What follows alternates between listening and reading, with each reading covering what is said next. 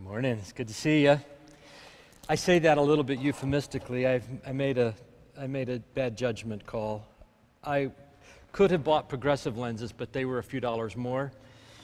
And I thought, oh, I don't need them. So I have to choose. I can either see you or I can see my scripture reading. You lost out. I'm, so I'm just happy to see the little blobs of what appear to be people. I, I, um, I got a dilemma. I, I, I love my, my friend. I, I, he's a marvelous person. I don't like his wife. And it's beginning to be an issue. She's got sort of a wild past. And, and that's, I know, that's not that big a deal. A lot of us have pasts that are bothersome. What, what's, what's difficult is that although she has that kind of a past, she's incredibly judgmental, it feels like, to people that are now like what she used to be. And it feels like doesn't have the grace for them. I think the, the hard part, one of the hard parts, is that she's had problems with faithfulness. She, she cheats.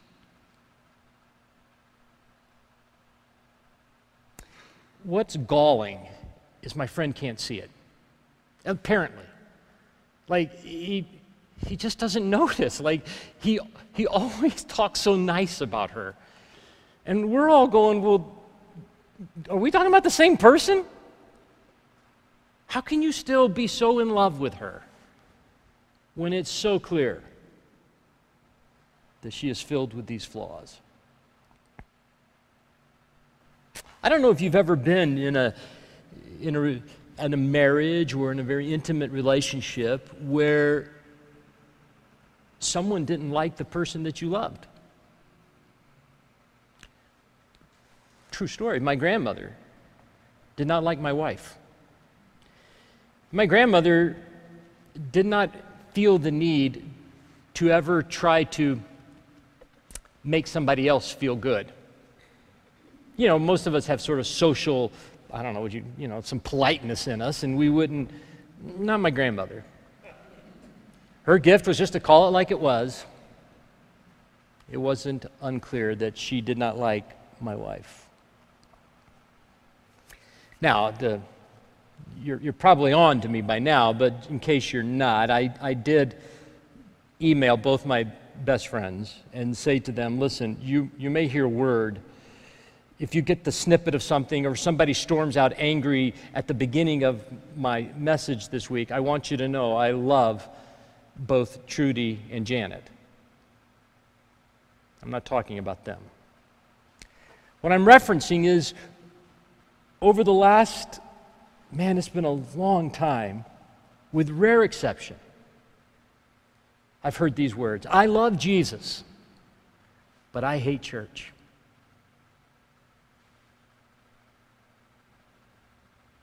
I love Jesus, but I hate church.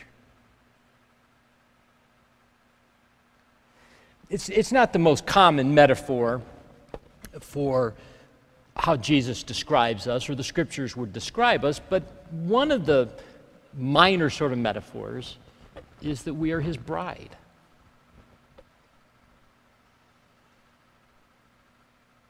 And I've had to I've had to sort of wonder what's that like to the person that I say I love to also say I don't like the people that you do love and it's all those things seem so true to me the way I described I'm wondering have you heard or have you felt something similar to that? That feeling that you know you love Jesus, but this thing called the church is difficult. Now, let me make a, a little caveat here. I've heard lots of people say, I love my church. As a matter of fact, I know you are here because you love the sanctuary. That's part of why you're here. Uh, that's not, I'm not talking about a sort of a micro expression, but I'm talking about that wider expression. Much of my life has somehow I, have I've been connected to people who have experienced pretty deep woundings from church.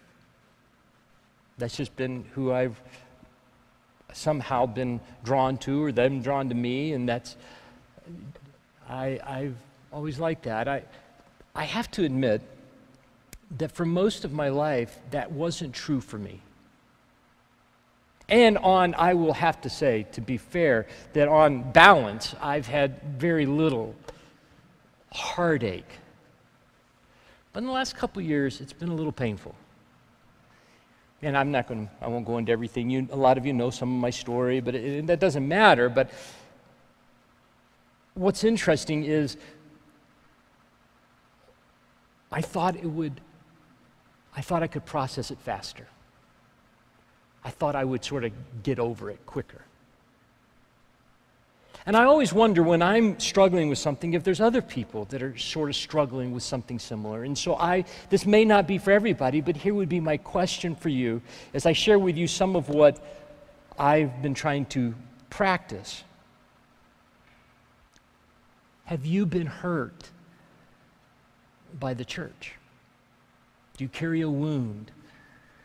that still at times feels like an open wound. I'm not going to be able to solve all of it, but I'll share a few things that maybe have been helpful to me.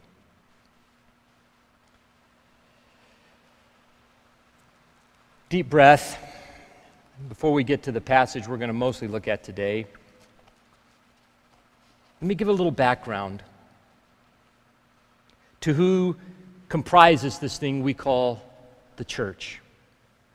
People who have said, I love and follow Jesus. What kind of people are they? What kind of people? Is there a group of people that are more likely to be drawn to him than another type of person? I think there is. Generally speaking, there are exceptions, of course. But generally speaking, there's a description of people who are drawn, on average, to Jesus. Here's their description Not many of you are wise by human standards. Not many of you are influential. Not many of you are of noble birth. But God chose the foolish things of the world to shame the wise. God chose the weak things of the world to shame the strong. The description, on average, of people who, who trust that Jesus is the one who will save them are, in a simple way, people who look like they need to be saved. And that's us. Why do I mention that? It's because I think while Jesus is transforming us, that on average, we're starting sort of below the grade. In other words, in this last journey, I've had to adjust some of my expectations.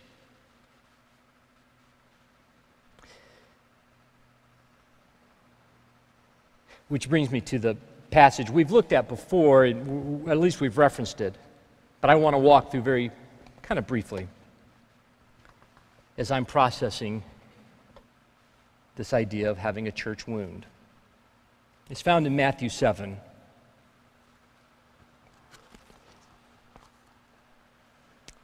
And I've just got a couple little quick points.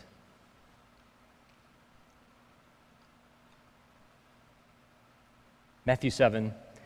I'll read it for you. Do not judge, or you too will be judged. For in the same way you judge others, you will be judged. And with the measure you use, it will be measured to you. And why do you look at the speck of sawdust in your brother's eye and pay no attention to the plank in your own eye? How can you say to your brother, Let me take the speck out of your eye, when all the time there is a plank in your own eye? You hypocrite. First take the plank out of your own eye, and then you will see clearly to remove the speck from your brother's eye. And do not give dogs what is sacred. Do not throw your pearls to pigs. If you do, they may trample them under their feet and turn and tear you to pieces.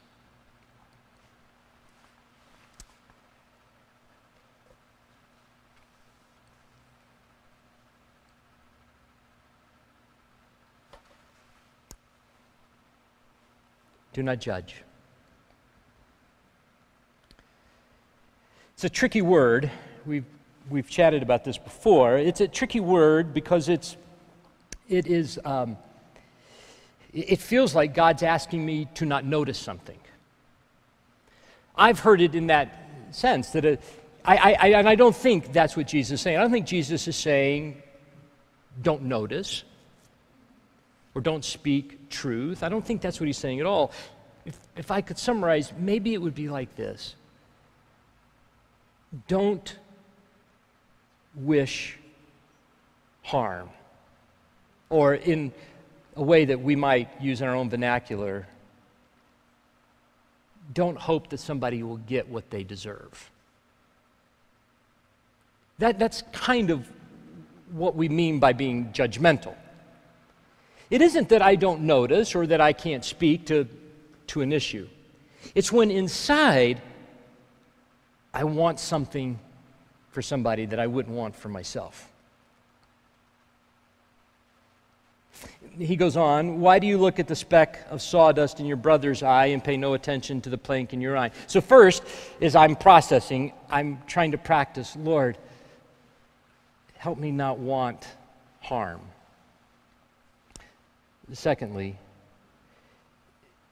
why do you look at the speck of sawdust in your brother's eye or sister's eye and pay no attention to the plank in your own eye? How can you say to your brother, Let me take the speck out of your eye when all the time there's a plank in your own eye? I don't know if you've noticed how easy it is to observe somebody else's inconsistency.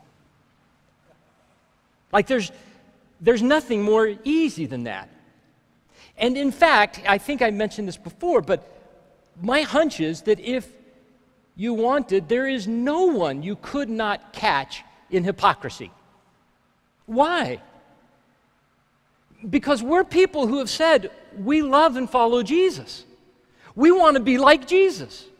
We've made that proclamation. When we, we get baptized, we're not saying we're going to be like Jesus, we're saying this is what I want. This I I follow him.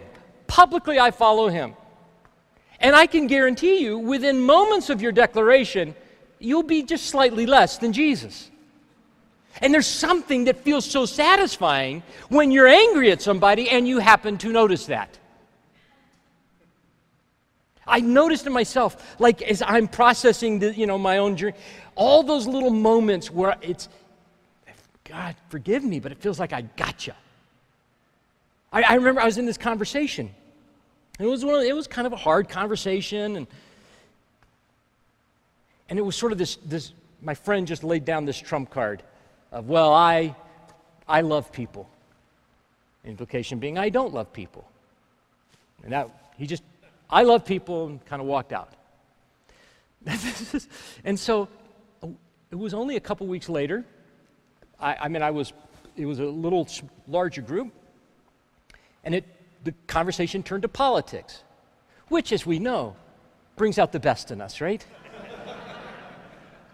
There's never a time when we're more generous and more benevolent, more other centered than when we're talking about politics. And my friend was starting to get really prophetic. Let's just be gracious. And then he said, If I could, I'd put a bullet in their head. And I thought, in my heart, I love people. I'm just a lover of people. Now, it feels, I got to tell you, that felt good. Like it just felt so good.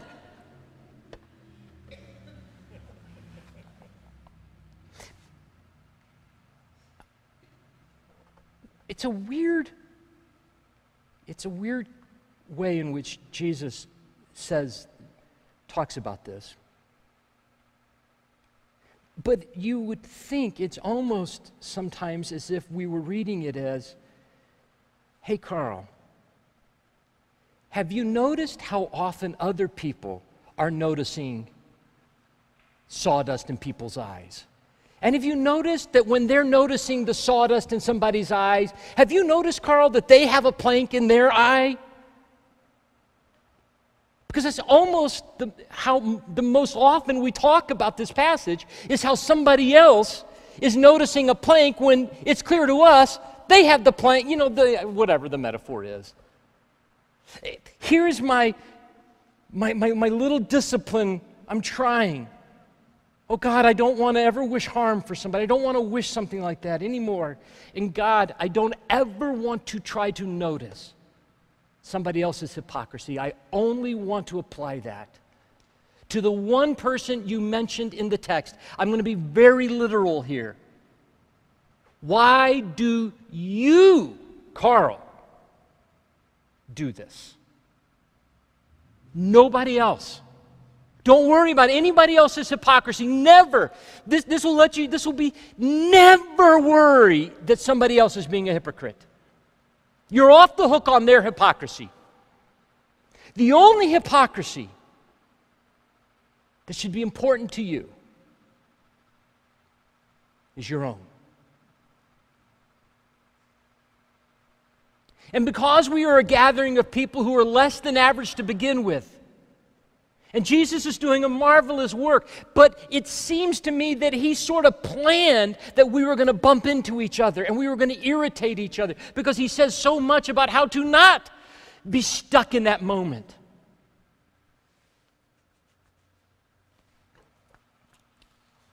Over in um, Colossians, he describes Therefore, as God's chosen people, remember the ones he chose were the ones who were less than average, not wise, not, not, not all that sharp, not noble. God's chosen and holy, dearly loved, clothe yourselves with compassion. When would you need compassion? And kindness and humility. Everybody loves to talk about humility when it's a concept. When you get to be humble, not so fun. Gentleness and patience, and bear with each other and forgive one another. If any of you has a grievance against someone, forgive as the Lord forgave you.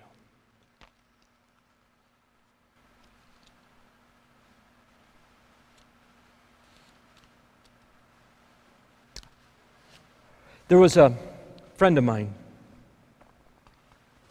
she was part of a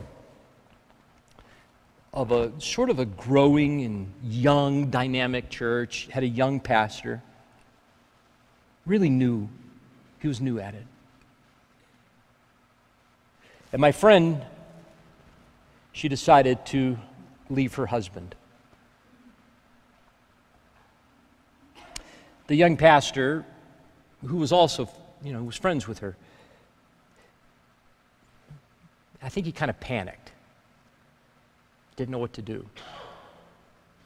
He loved, he loved them both, and yet she was initiating this divorce, and he could not see, he couldn't see why she would do that. And so he, he enacted a, a form of sort of church discipline. He floated the idea that perhaps she should be excommunicated or disfellowshipped, they would call it.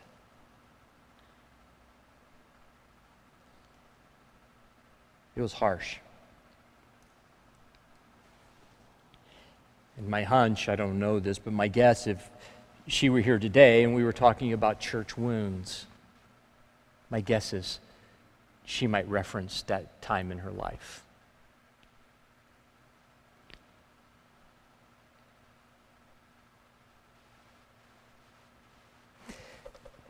I was that guy. I was that pastor. I did that. You see, what I didn't know was that my friend did not want to throw her husband under the bus, quite honestly. Had I had more information, I would have responded differently, but she didn't feel like she should share that. And that was her prerogative. Maybe I should have trusted that. But the story was more detailed than what I knew, and I acted only on the part of the story that I did know. And I honestly didn't investigate very much. Come to find out, I, I don't know how all this works. I'm not a legalist, I don't think, but she had what we would call cause, I suppose, for the divorce. I, I say that because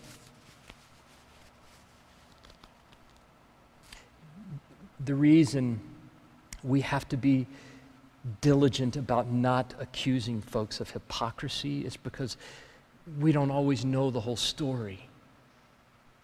And it's just, it's just not that helpful. In that early, one of my earliest memories of being just devastated as a pastor. The, the church was growing, and there was, you know, all, you know, it was one of those things where it was sort of dynamic and lots of new people. And I felt, you know, I felt like I had, I wanted to meet everybody. I wanted to try to say hello to everybody. There was this pressure to make sure everybody that I did not know felt you know, touched and, and welcomed. And, and it was, uh, there was, it was pews, and so there was two people, just like right here. And I knew them very well. They were my friends, I thought. I knew their story, they knew my story. We'd done things together, I knew them. And next to them were some brand new people I had never seen before. And I, I reached across my friends because I knew they knew I loved them. And I said hello to those friends, to those new people. And I introduced myself and I engaged with them for a few moments. And then I, I quickly left and had to go, you know, went to do that somewhere else. The people who I reached across never came back. And I noticed that they were gone, you know, after a couple of weeks, and I contacted them. And they were so deeply hurt that I wouldn't care enough to say hello to them. And I only cared about trying to meet new people. Man, that crushed me.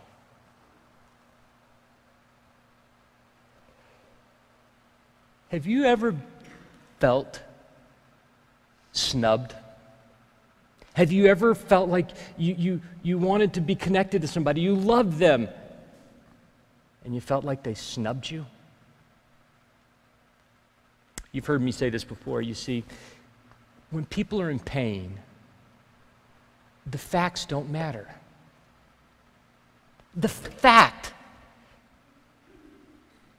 that as I tried to explain to them exactly what happened, my fact did not change their pain. It just hurt them so deeply.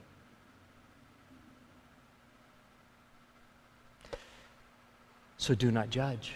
I can't judge that. I, I've been hurt. So I guess I can know what that's like.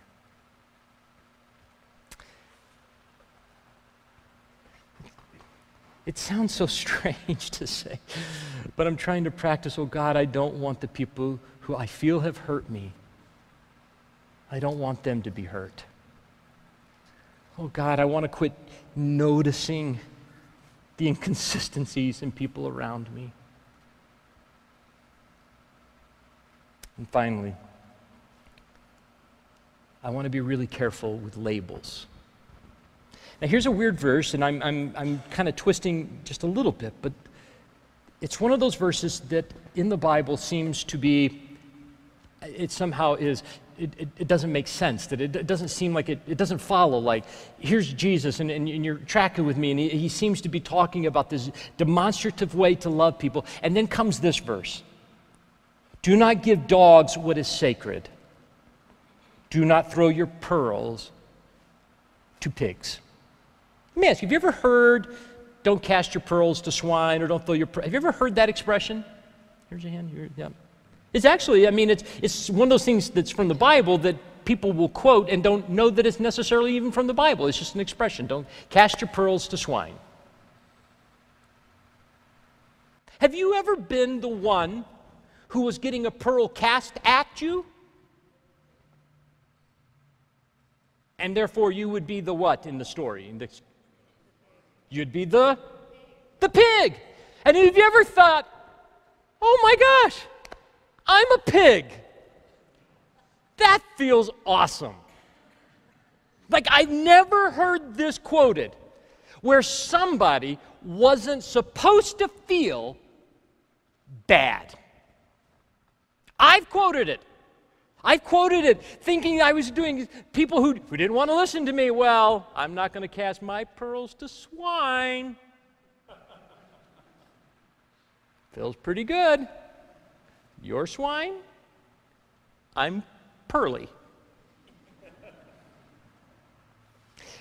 This is one of those cultural context things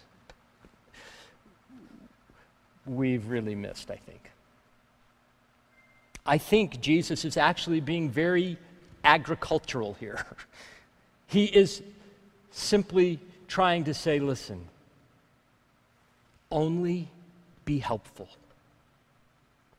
If you throw a pearl to a pig, the pig has absolutely no use for pearls. There's nothing a pig can do with a pearl except tromp on it. It's not helpful to the pig. Throw corn to a pig, that's helpful.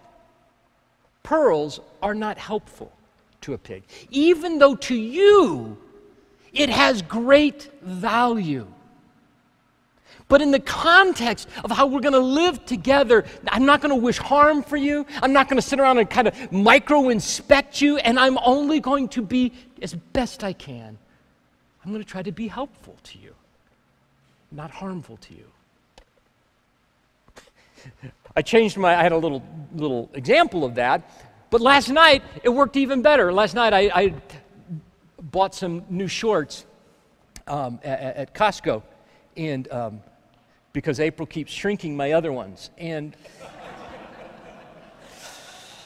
but I forgive her because I'm pearly. And, um, and so I'm, I'm up there and I, I threw them on. You know, you probably know where this is going, right? So I, got the, I cut the tag off here, but there was that long tag that tells the world how fat you are that goes up this, you know, right here. And so at the break, one of the ladies last night in the Evergreen goes, Hey, Carl, come here. And she just whispered, Hey, you got, I don't, this is so funny. They're so scared that I've, like, I've, I've, this is part of a sermon illustration or something. She goes, I don't know if this is part of your sermon, but your tag is showing. That was so helpful. Weird illustration. Here's not what's helpful. Like as I'm up there, hey, moron! Your tag is showing. There, there, you, can, you can sort of do the same thing. You can give the same input in a way that is either helpful or humiliating.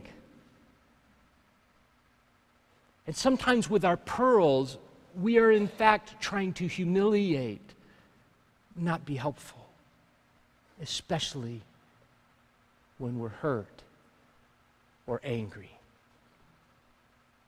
You know how it goes. April and I, you know, we've been married 37 years. We've got our own little language going. I got a tooth that's a little bit wider than the other teeth, so it collects things. So if we're out if we're in, you know, in a group, April doesn't go, hey, moron, the gap.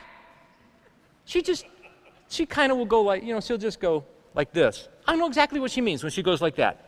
We have our own. Like if she does this, that means I'm being too loud. True story. Like if we're in a dinner party, sometimes I get loud, or she'll see I'm getting all, all worked up. She'll just go, and I'll know, whoop, got to dial it back just a little bit. That's helpful. It's helpful. It's not humiliating. Where does all this come from? Like, how? Here's the umbrella. As you're dealing with your own pain, this is only one little slice of how to, this isn't the whole story of how we walk through our pain. And please hear me. If, you're a, a, if you've been wounded and hurt and abused and neglected, I'm not trying to talk you out of that. I'm not trying to say, don't feel that way. I'm kind of saying what some of your instincts to process that may not be helpful. At least I'm saying that to me. But where does all this come? What's our summary for this? It, it's, it's, it's found here. We're very familiar with the Great Command, right? The Great Command is what? Love God and. Yeah, love God and love others. It always begs the question to me how do you know if you're being loving? Not foolproof, but Jesus gives us a really clear way to discern that. I think it is the, the little, I don't know what you'd call it. it, it yeah, it's the summary, I guess. Well, he calls it that. This is what he says For this this sums up the law and the prophets. In everything, dang, that's a big word. In everything, do to others what you would have them do to you. There's never been a time in your life where you've wished that harm could come to you. There's really never a time in your life where you wish somebody could microscopically dissect your every move and point out your frequent inconsistencies. There's never been a time in your life where you've wanted to be labeled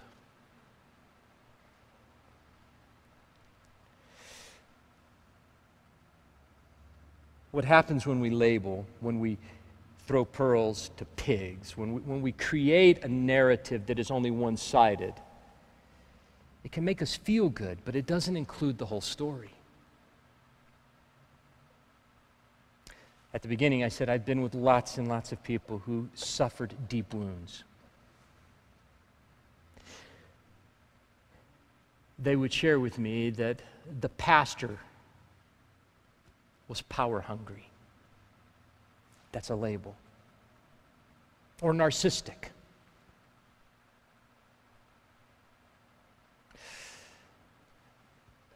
I'm not saying that there are certainly lots of power, pastors, I suppose, who struggle with being power hungry, and I'm sure there's lots of us who are narcissistic. But as I listened to those stories, I thought, how often have I been in a disagreement with somebody and I had to make a decision? That was different than the decision they wanted, but it was my responsibility to make the decision. And they didn't want me to make that decision, but I made that decision, and then they labeled me as a person who loved power. Or how easy it was for me to know that there are times when I've done things that I'm sure could be seen as narcissistic, but that's not the whole story of who I am. There's other words.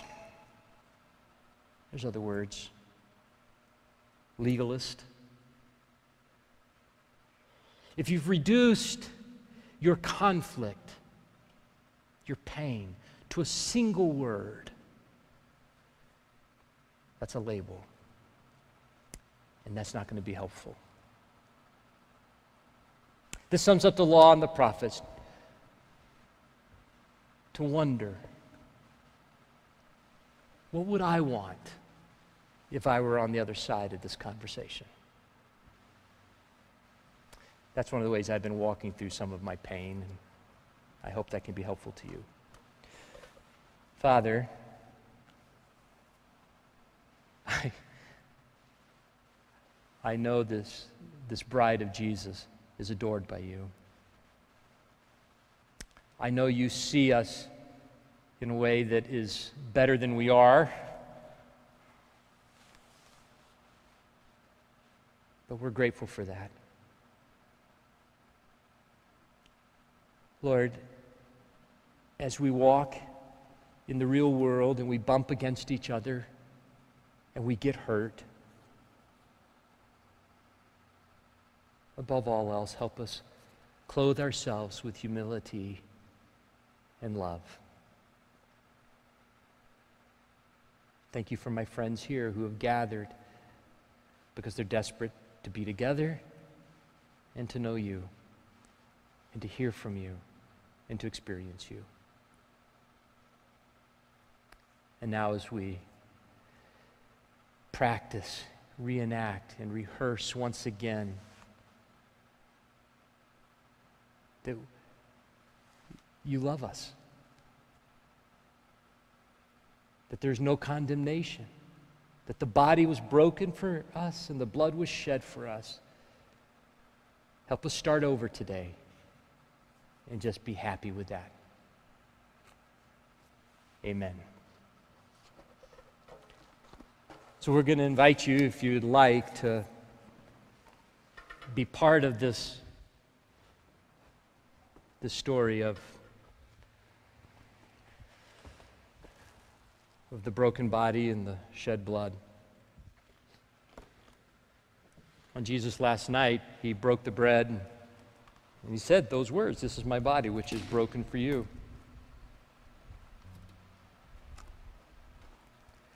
And in the same way, it says he took the cup.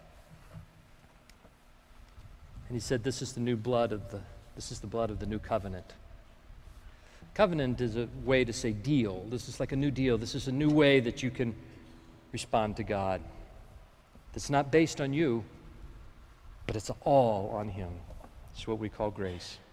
The brown cup will be the wine, and the light cup will be the juice. And on my right, there is a juice and a gluten free option for those of you who need that for the bread. So we invite you to come and taste that the Lord is good.